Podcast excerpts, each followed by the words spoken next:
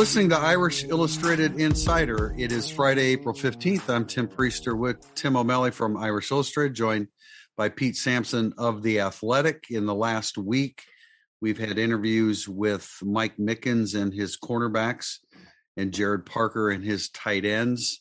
Ed Orgeron was in town, surprisingly. We had an opportunity to speak with him for three minutes and uh, we will get into a little bit of recruiting Dante Moore visiting LSU, but I, I first want to start with um, Gerad Parker and his his Tim his uh, talking about uh, talking about Michael Mayer and what a tremendous route runner he is. I, I was on the topic of who can play W receiver and. Michael Mayer can do that too. He said he's the guy that creates better separation than any pass catcher on the roster yeah, it was informative to talk to Parker. I thought he was great about Mayer. Like, you know, look, I'm not going to lie to you guys. He's he's awesome. Everybody has stuff to work on, but he separates naturally better than anybody ever. And he said it a couple times. Um, but the best part is when you have to talk to Mayer about it, he said he's getting a lot out of Parker because they're talking about how Mayer's kind of fault last year, and Mayer kind of attributed it to just being anxious to get the ball. Was he would not take his routes deep enough. So he was breaking right. off routes, option routes, you know, not routes you're supposed to run at exact depth, but option routes about two yards early. And then the defensive back would break when he breaks. And so he, instead of getting 10 yards, he was getting five or six on some of those option routes. So it's the fine tuning things. And Parker was great to talk to. I circled back to him and asked him, I'm sure you knew of Michael Mayer before getting here, but let's face it, you're not watching Michael Mayer tape when you're a West Virginia offensive coordinator because you don't play him. But what was your impression? Did it meet expectations? And he goes, you know, I got to admit, you come in and you think, all right, he can't be that great. Let's let's meet the guy. And he said he exceeded all expectations, and it was like eye contact, handshake, attitude, wanting to learn. He said nothing about his ability to play the game. He's like he's just a pros pro off the field. And I was like, well, that's great to hear because he's their best player, and they need him to be one of the best players in the country. Pete, your perspective on uh, Parker and the tight ends and the conversations that we had on Thursday. I- I thought it was hilarious. I think Tim, you asked Parker about the first mayor question. He's like, "Well, you got to be careful about praise. Like that can be a dangerous thing." And then he spent the next half hour praising Michael yeah, Mayer. So that I think sort of tell, tells you how good he is. Um, I mean, I, I Parker's super normal guy. I mean, Notre Dame's on a pretty good run of good interview tight ends coach, and Gerad Parker extends that a little bit. Um, oh yeah, I, I think Mayer Mayer's confidence is uh, incredible. Uh, it because it just if you just read the quotes, you'd be like, man, this guy is really cocky. Um, and he is, he is but this comes off naturally. It's like not boastful; it's more matter of fact. Um, yeah. I go back to last year when I watched the Georgia Tech game from like the fourth row as for like a sort of watching Brian Kelly watch the game. And one of my favorite anecdotes was it was watching Michael Mayer take his gloves off and throw them into the crowd midway through the third quarter. Um, I don't think a unconfident player would do such a thing. Um, and I, he's definitely gotten a lot better with media. I mean, he was pretty short and I hated it and was somewhat awkward early, and he's just sort of grown into it. Um, you know, the the point about route depth and putting how explaining how he likes to do sort of a secondary move on top of his primary move and Tyler Buchner and Drew Pyne. I mean, they know this is what I like to do, so this is how they need to get me the ball. Like he was actually moving his name placard around and talk to explain how you like could get undercut by a DB. It just I don't know. I mean, he's just sort of a guy that is more he's as confident as he's ever been, but he's more comfortable in his own skin with us I thought the the route depth conversation is is uh, interesting and important because I mean think about it. You can picture it in your mind. He catches the ball underneath on the the the uh, the shallow crossing route, and he's got a DB right, you know, into his lower body, and that's how that's how you diffuse him. So if he pushes that route a little bit deeper, deeper, creates a little bit more separation, which obviously he's great at.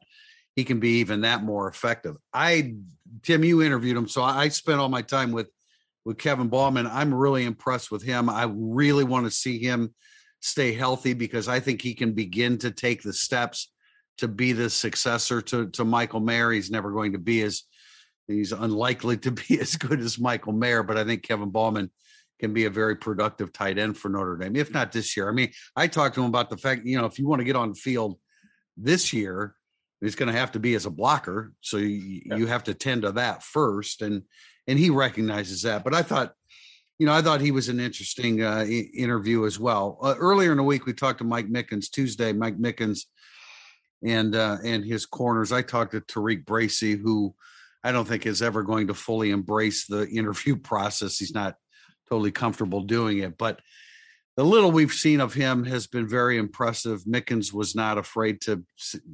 He said many of the same thing, many of the same observations that we made during that first full practice. Um, let, us turn our attention to Mickens in the corners, Tim. I talked to Hart, and uh, I did not realize that we, uh, he's had these two shoulder issues or had two shoulder issues entering college. He got one cleaned up uh, right after moving from receiver to corner in 19, early October, and then this one.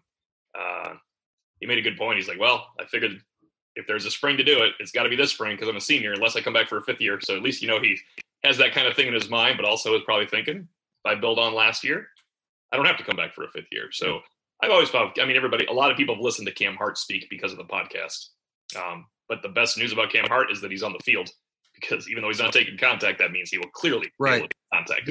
He, yeah, he was moving around pretty well the other day when we were at practice. Of course, he's not going to take any contact, but he looks like he's trending in the right direction, as does Jayson Ademilola coming off his shoulder. Uh, and who else was I thinking about? Oh, Avery Avery Davis is Avery Davis is moving really well. Uh, also, Pete uh, Mickens in the in the corners. I spent some time with Clarence Lewis. Um, you know, it's pretty refreshing to hear a player kind of own a performance like the Fiesta Bowl. Um, so he was. I was also was the first person to ask about it. If you were the third person to ask about it, he may have not been as uh, enjoyed the the line of questioning. But I mean, he admitted he got in a mental funk in the game and couldn't get out of it. Um, you know, he goes back and watches it and he's like, that's not how I play. Um, so, you know, and Mickens had a, I think O'Malley was there. Oh, Mickens had a good response about when I asked him about that. Like, has that happened to you? He's like, yeah, freshman year Penn State, I, we just, we got destroyed. I bombs over your head. Uh, remember Justin King. Um, so, I mean, he had some experience with that as well. I, talking to people around Notre Dame, there's people are the coaching staff feels good about the corner position. Um, Clarence Lewis starting at the boundary corner is is something the staff likes. Um, so I, you know, I think the fan base, at least what I see on social media and message boards and comments in my stories, like I think they're really off base on Clarence Lewis right now. Um, the staff likes him quite a bit and feels good about him starting, and I think overall the staff the corner and safety positions are two spots that during spring practice made moves in a good way in the eyes of the coaching staff.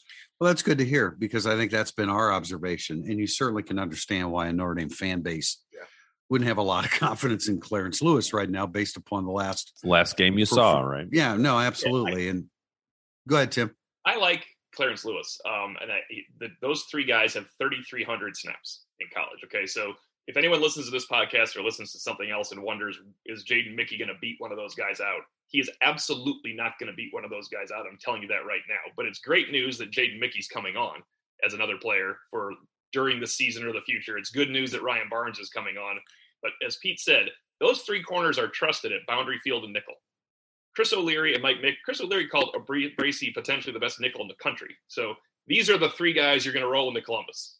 And then then we have to see what three guys how they feel when they roll out of Columbus, right? That's the that's the only way Notre Dame fans and media can watch Clarence Lewis and TaRiq Bracy and feel confident is after Ohio State because we know they're good enough to beat Stanford. But yeah, but, you got to be no, you, no, and and and it's all fair. And and I, you know, I've said this on a previous podcast that I Clarence Lewis played some pretty good football at times last year, but that is com- that's completely forgotten because of what what happened at least publicly it's forgotten what happened against Oklahoma State. Yeah, it's an experienced group. Lewis has got to be better against great competition. I think Ryan Barnes is more likely than Jaden Mickey at this point, but Jaden Mickey is going to be a, a, yeah. a, a good football player. I, I, don't think there's any doubt about that. Uh, Dante Moore is visiting LSU this weekend.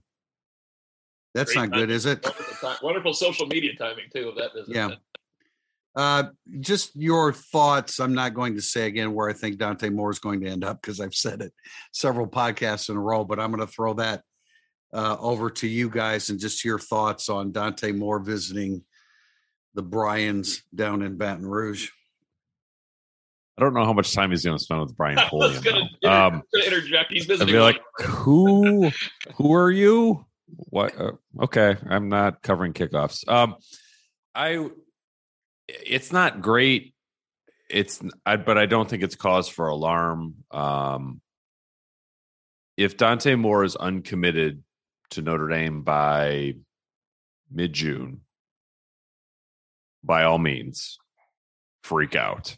Um, on April 15th, I don't think it makes too much of a difference. The kid has intimated he's going to take his official visits. Now he's taking his official visits. Um, but Notre Dame continues to believe that they will get him in the end, uh, and they're pretty confident about it. So I'll I will roll with that for now. But if it's June 15th, two months from now, and he's uncommitted, then I think Notre Dame may have to sort of reevaluate their situation. I'm with you. I have no reason to doubt Notre Dame publicly, Tom Loy and Kevin Sinclair's information over me reading a social media post seeing Dante Moore going to visit LSU because he should visit five of the top six schools in the country because he's the best, one of the best quarterbacks in the country. So it makes total sense. Guys in his position should take all their visits because nowadays, and this is going to sound too blunt, nowadays when you transfer out, you want to know where to go. Dante Moore, I think, is going to be a heck of a quarterback, but you take the top 10 quarterbacks right now coming into college, six of them are going to transfer. I think it's NIL plays a factor in this too, because like everyone's got a different sort of scheme or presentation for that. Um, I would I would contend like if NIL was not in existence, Dante Moore probably would already be publicly committed to Notre Dame.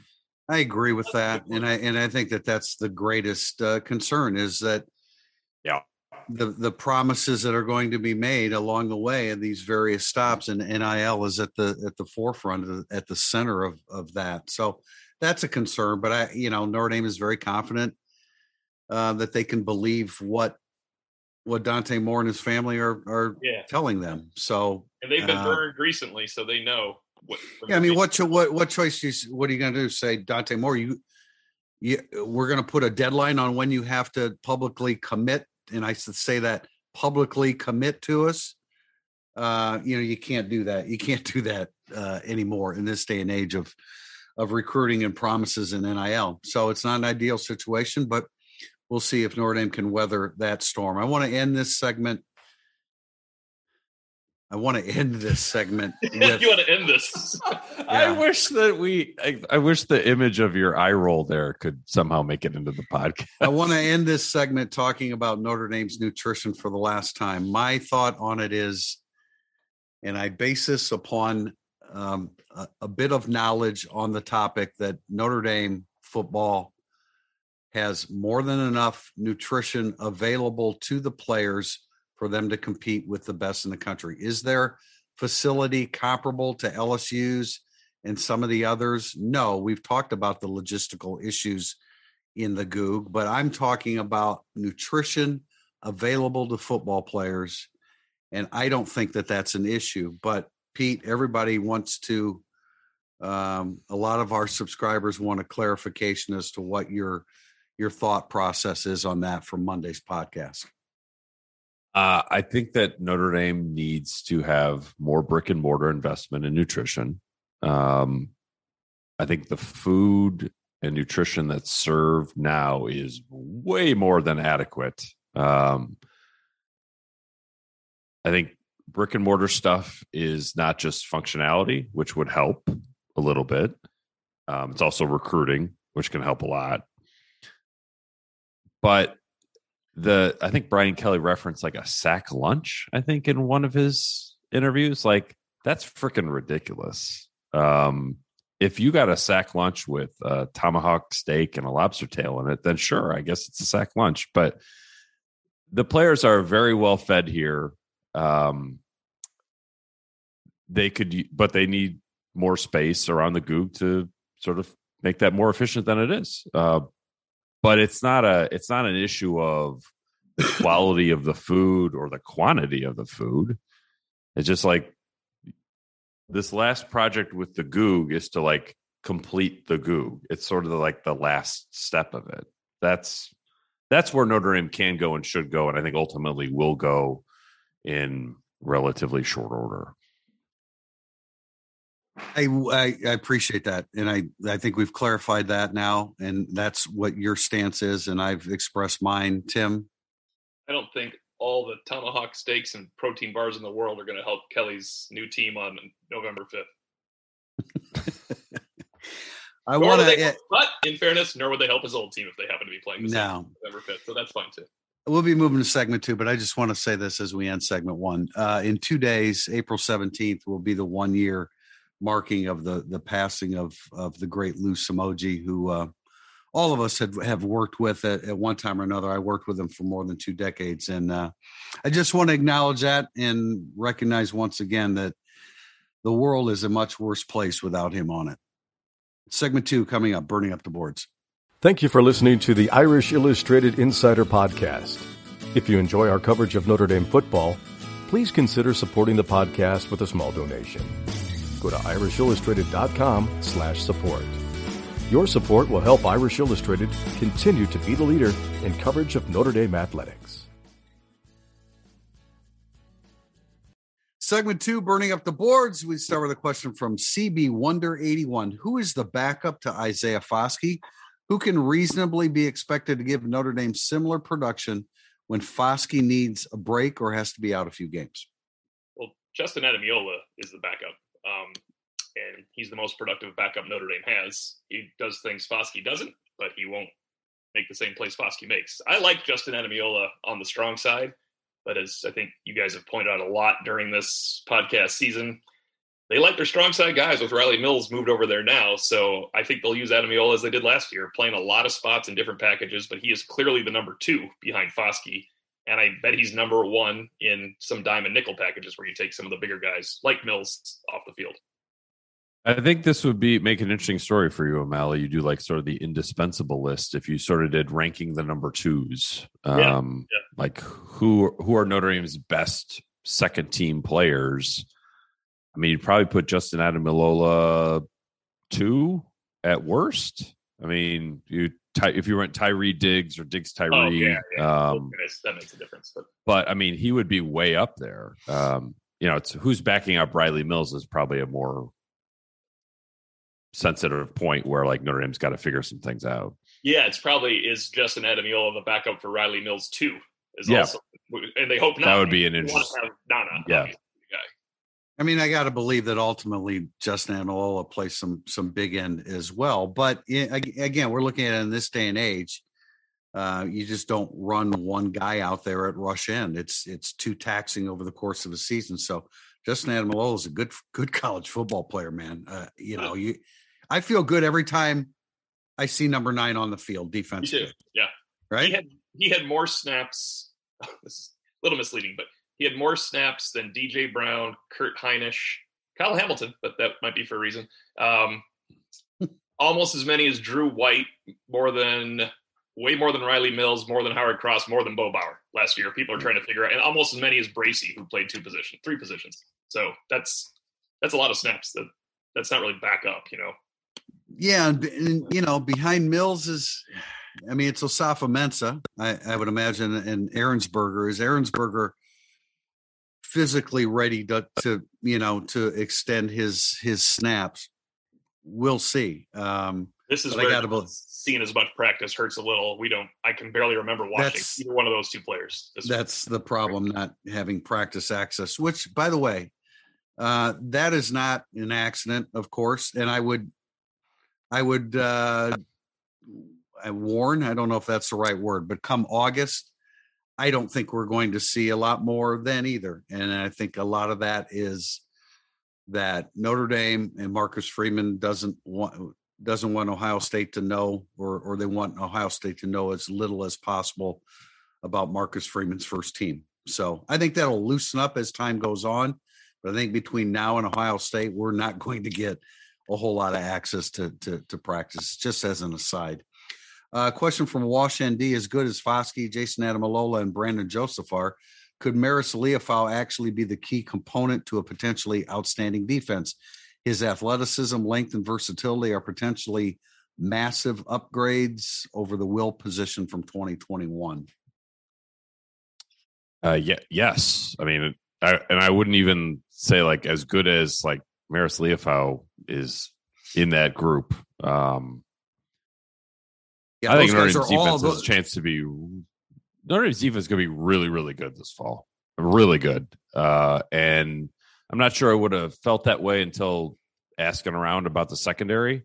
Um, but the fact that Notre Dame staff feels as good about their secondary as they do, not, and I, I don't mean this in a you say flower things in a press conference. I mean, like nuts and bolts. Tell me what's really going on. What like, do, what do they, they say behind closed doors? Yeah. Oh, I mean, yeah, that that stuff is like they feel. I mean, Brandon Joseph has been one of the stars of spring practice. Uh, Clarence uh, Lewis has impressed the staff. Michael Mayer said Brandon. Yeah, I, great spring.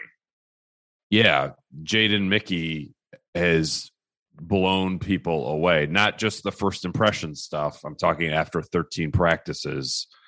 Um, they feel great about him. So it's if you put I don't think it's going to be a defense with um, you know a lot of weak points in it, and I think Maris Liufau can be a real difference maker at the will linebacker. I mean, he should. The defense is structured like it was last year. He'll lead the team in tackles, um, and he's going to make a ton of plays. Yeah, and you know, JD Bertrand, I, I don't know exactly how the time will be split between him and Bo Bauer, but that's a great situation. You have your leading tackler, whether he actually starts ahead of Bo Bauer. We're not seeing Bertrand as this spring uh, because of the left wrist injury. But I, you know, I agree. I think this has has the makings of a really good defense, and we have not had many many opportunities to watch this this team this spring. But it was clear in that first full practice that when you look at this secondary. Um, there's there's to me no doubt that TaRiq Bracy looks like a very good football player. We know what Cam Hart can do um, Clarence Lewis has to be consistent and can't give in to some of the the emotions of the moment that he did against Oklahoma State. And then you look at the safeties. I, you know, I love what's going on back there with Brandon Joseph, Ramon Henderson, DJ Brown has experience, Houston Griffith has experience, and Xavier Watts looks like he's a guy that's that's going to play, and then in the long term is going to be very good. So I love the light starting linebacking core. Um, that big end, that big end position is very important. Rylie Mills has to be good. The addition of Chris Smith on the interior, the defensive line, I think is significant.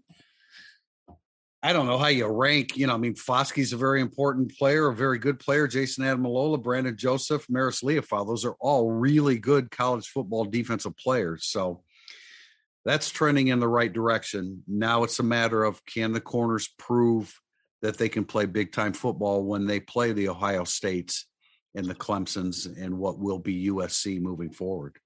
I have one Liufau uh, comment to add, and that is remember the March 5th, famous March 5th practice for Kevin Austin?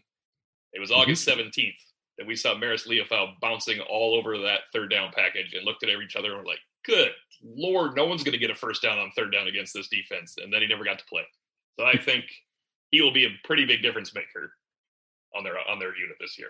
Yeah, and you know the the depth along the defensive front. You know, you know, there's going to be uh, times along the way where they're going to need to tap into that depth, and so does you know does Jason Onye um, uh, grow in the process? Do you get something out of Gabe Rubio? How good is Chris Smith? You know, you've got to uh, tap into that that depth, and I and even that is looking pretty good too.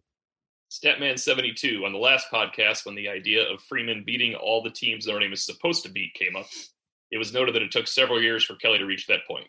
That clearly is true, but Kelly did not have the benefit of inheriting a program that won at least 10 games five straight seasons. With such a strong foundation, why shouldn't fans expect Freeman to win all the games Notre Dame is supposed to win?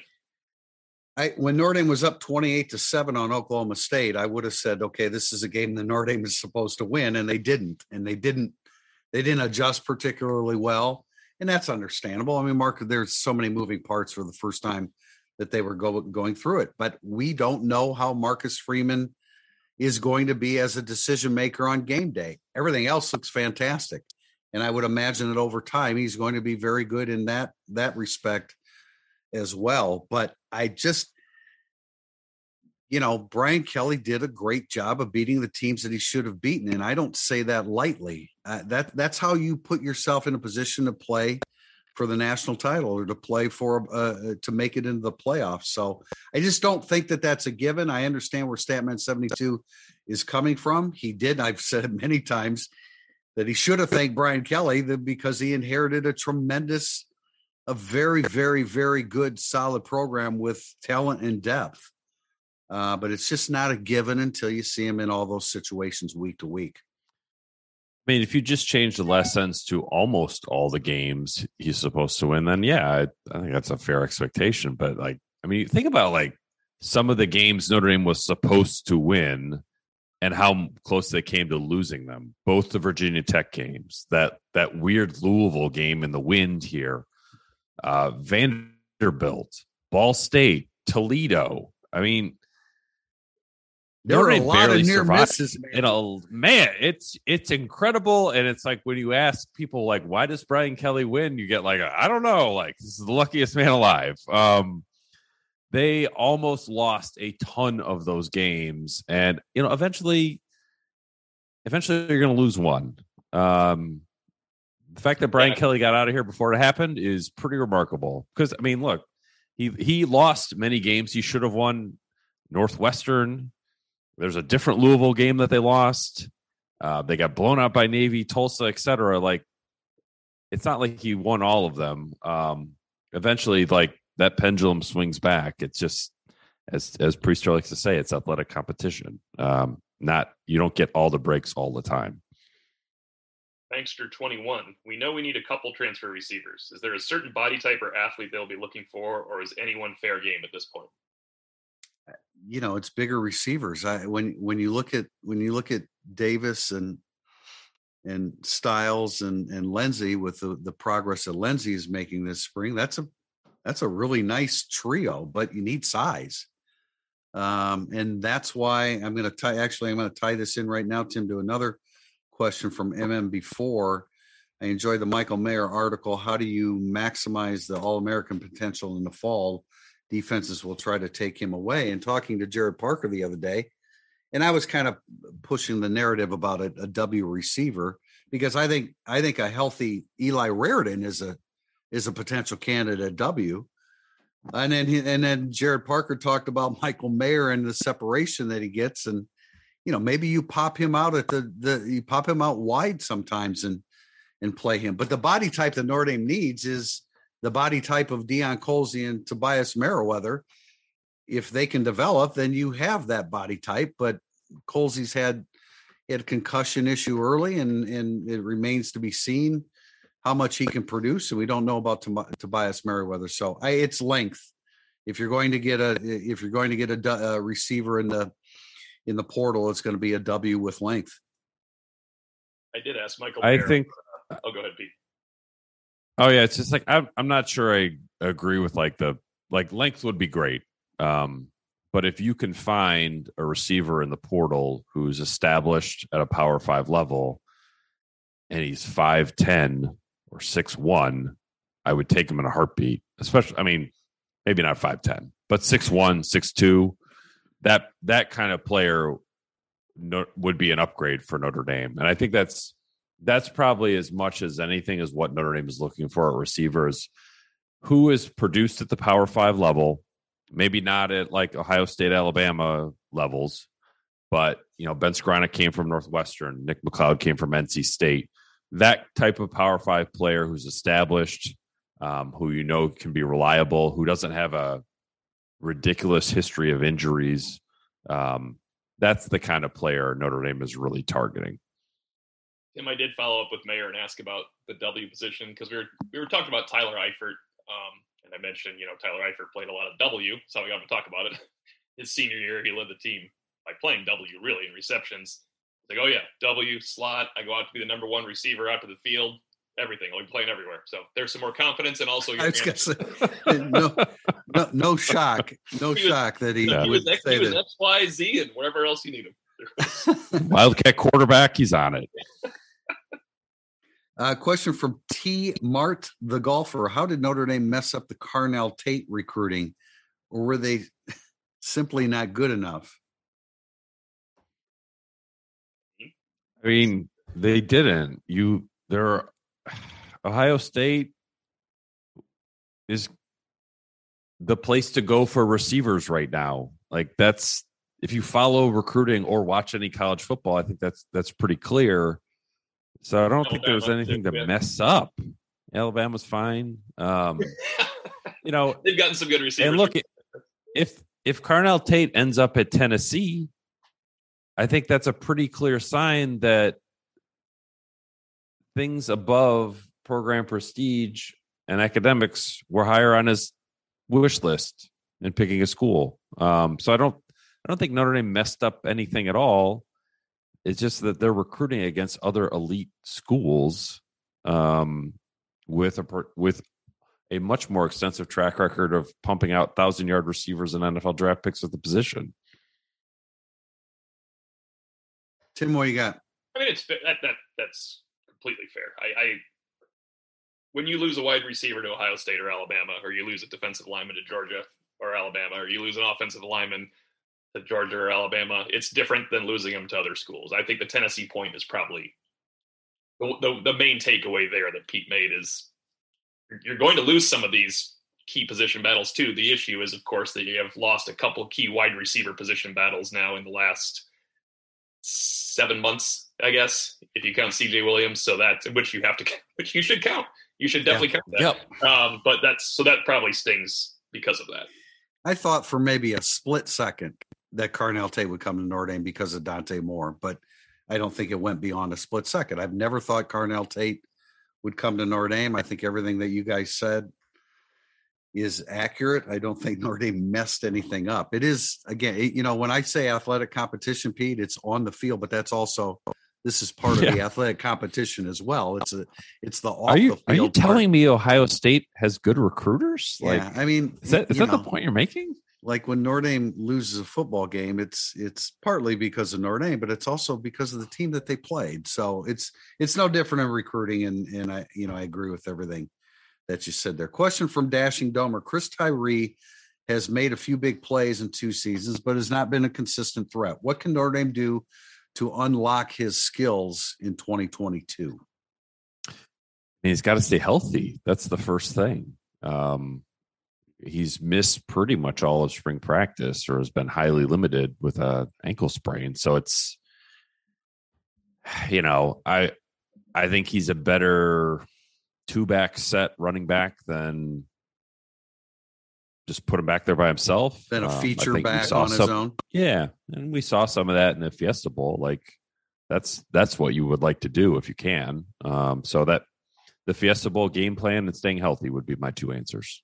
Yeah, the staying healthy part's crucial. Remember last year he ran behind the world's worst line, then got hurt, so he never had a chance to uh, become what Logan Diggs kind of became against worse defenses with a better line. Um, Tyree, I, I agree with Prister because I know you're going to say this, Tim, that he does not have natural wiggle that a lot of great runners have, but he does have a heck of a second step after he cuts. He, if he hits a crease, Chris Tyree is going to be causing problems for the defense. And he's a versatile back. I think you unlock his potential by using all of his strengths and barely utilizing Chris Tyree in a situation where you think he might be a weakness because you have other running backs. Yeah, you got to get him in space. I, that's that's where he excels. You get him in space. The the the touchdown, the 55 yard touchdown in the Toledo game, and then what they did uh, with him, what Tommy Rees did with him against Oklahoma State. So yeah, not a conventional single back feed him the ball 20 times. That's that's not the not the player that he is. But the the answer to the question is get the football to him in space like you did against Oklahoma State. And now you have a pretty special, pretty special football player then. Denver Maximus. which player on offense can Notre Dame least afford to lose to injury? And which player on defense can they least afford to lose to injury? Well, this is the indispensable indispensable question, right? I mean, you can I'm high on Bauman. I don't know that that means that you can afford to to be without Michael Mayer uh, because he's a he's an incredible talent. I you know probably Jarrett Patterson, although Zeke Correll I think has done from what we're being told. We certainly haven't seen it uh, other than one day uh, that Zeke Correll's doing a good job at center, but I you know I I think this I think this offensive line's pretty damn good if you if you get a healthy Jarrett Patterson back at center.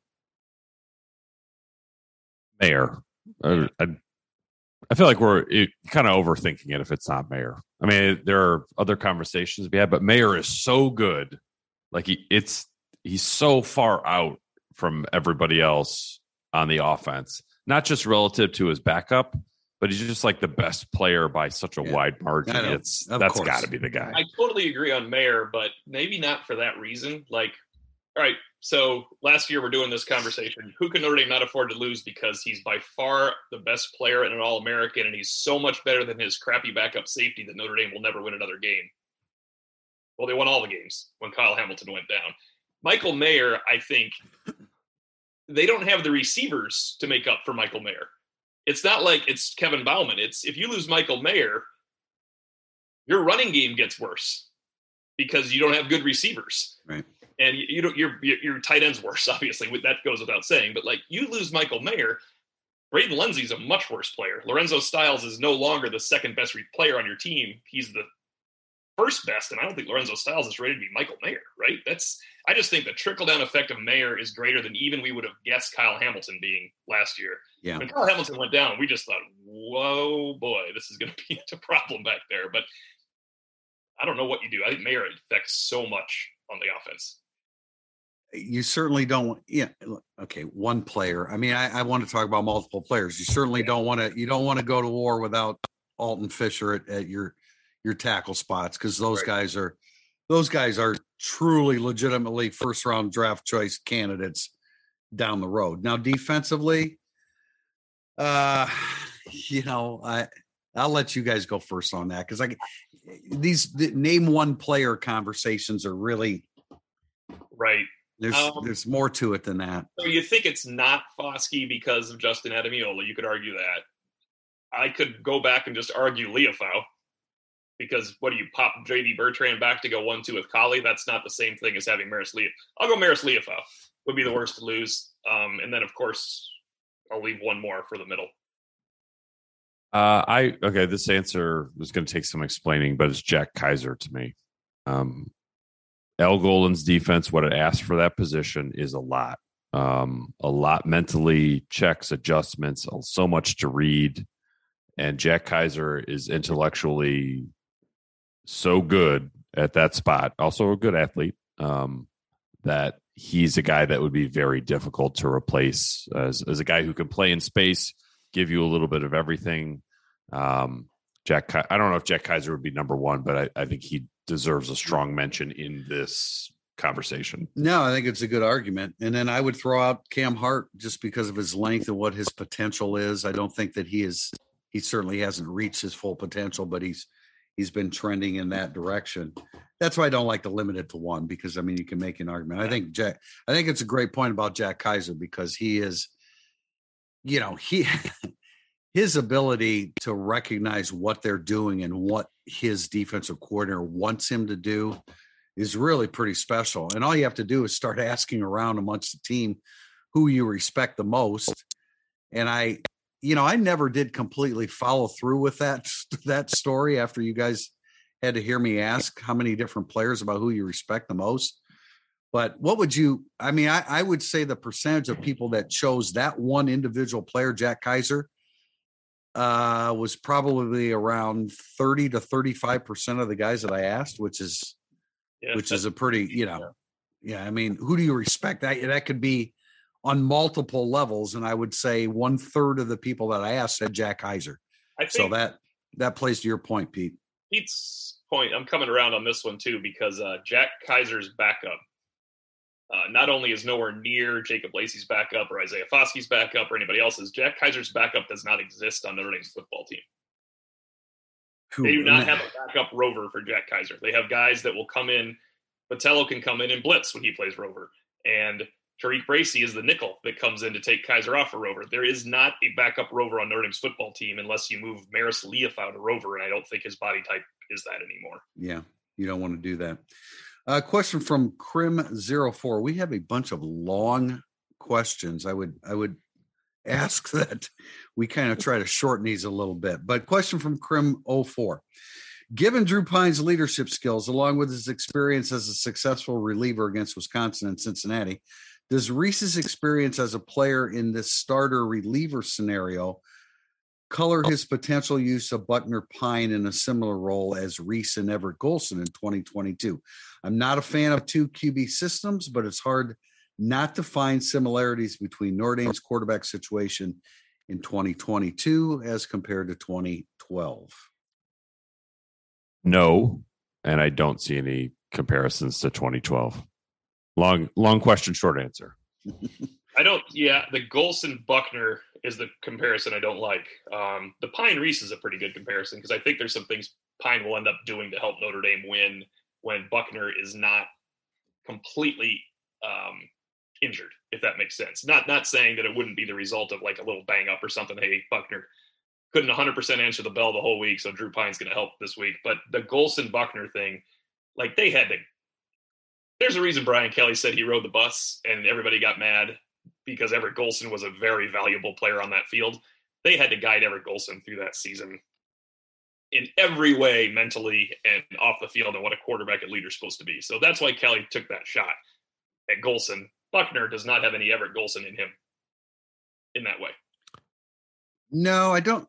I like Everett Gol. Everett Golson throws a ball, man. I, am an Everett Golson fan, but there's just not Buchner and Golson are just totally. Yeah, different. he could wing it. I know. I in in fairness, Crim Zero Four. I mean, I understand where he's coming from on this, but yeah, I I, I, agree with you that that the the skill sets are not comparable there. Where I okay, where I disagree is, and he's asking a question: Does Rees's experience as a player in this starter reliever scenario?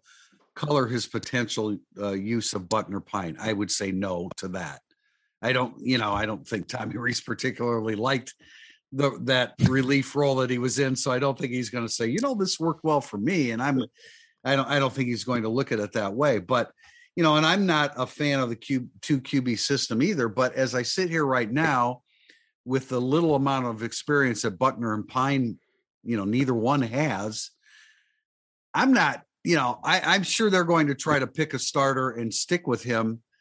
But if that young, inexperienced player is struggling in a game, and I'm really looking at Buchner winning the job, and that he's the guy that's struggling in a game, to me, Pyne is the is the ultimate reliever, or the guy that has the potential to be the ultimate reliever. So I'm not against that. You're not just going to keep spinning your wheels if if if a young quarterback like Buchner is having a tough day and can't get out of it, I'd go to Pyne. I, but again, I it's April and we're looking at that right now. We'll see how everything evolves, but I'm not against using both just because neither one is very experienced going into the season. I uh, I'm going to read this question because it's my favorite one in a long time. See, John, how would you characterize the staff's gamble on putting all their chips on Dante Moore? A, a drunken sailor playing cards in his first port visit in six months. B, my brother in law playing Texas Hold'em during Boys Night Out. C, James Bond playing Baccarat in Casino Royale. Or D, and this one's amazing, I can't even get it to fit in my head how it works. Dustin Hoffman guiding younger brother Tom Cruise in the movie Rain Man. Have we ever had a, that analogy to, to make it work? And then I realized, yeah, I, you know, I'm not sure that the the really most accurate answer is among those four. you, gotta um, you, gotta pick one. Let's see. I'm not. Yeah, I know, and I'm not creative enough to come up with one right now to to fit my uh, scenario. I, you know, I think it's probably closest to James Bond playing Baccarat in Casino Royale because I think they feel like they're going to get Dante Moore come December. So uh, I guess maybe I I would choose that one. Certainly not a drunken sailor playing cards in the first port visit in six months. I'm I'm going none of the above, and I'm going Mikey in the final scene of Rounders against oh, Teddy KGB, which I can't believe wasn't on this list. Oh, I can't believe I seeded. A... I can't believe I seeded my topic because I wanted to finish this conversation with Mikey and Rounders. This is like this our our identical score picks. I love it. I love and I love that scene and movie too. Yeah. That's right. a great I, choice. I know there's the questions left, but I'm leaving because Pete stole that, and I gave my spot. I said, "Go ahead, Pete," and then he took it. That's the worst. Oh, I, I do want to. Well, that'll that'll teach you. That'll teach you. Up. Yeah, you're not picking the first Buck Ohio State score, that's for sure. I um, I want to follow up with C. John or anyone like-minded like C. John is. The off season is coming, and we would like analogy questions at least every other podcast. So, Elm City Domer, the baseball team seems fine offensively and has some quality starting pitching along with some elite coaching and competence. Do they have the pitching depth and defense to contend for the World Series in Omaha? All right, I'm going to disagree a little bit with the statement. First of all, what I agree with is the elite coaching because Link Jarrett is unbelievable in in preparing his team. Um, I don't think that they're fine offensively. I, have said this and written this. I think they're a good to very good hitting team, but against quality pitching, you know, le- losing Niko Kavadas is, was a blow.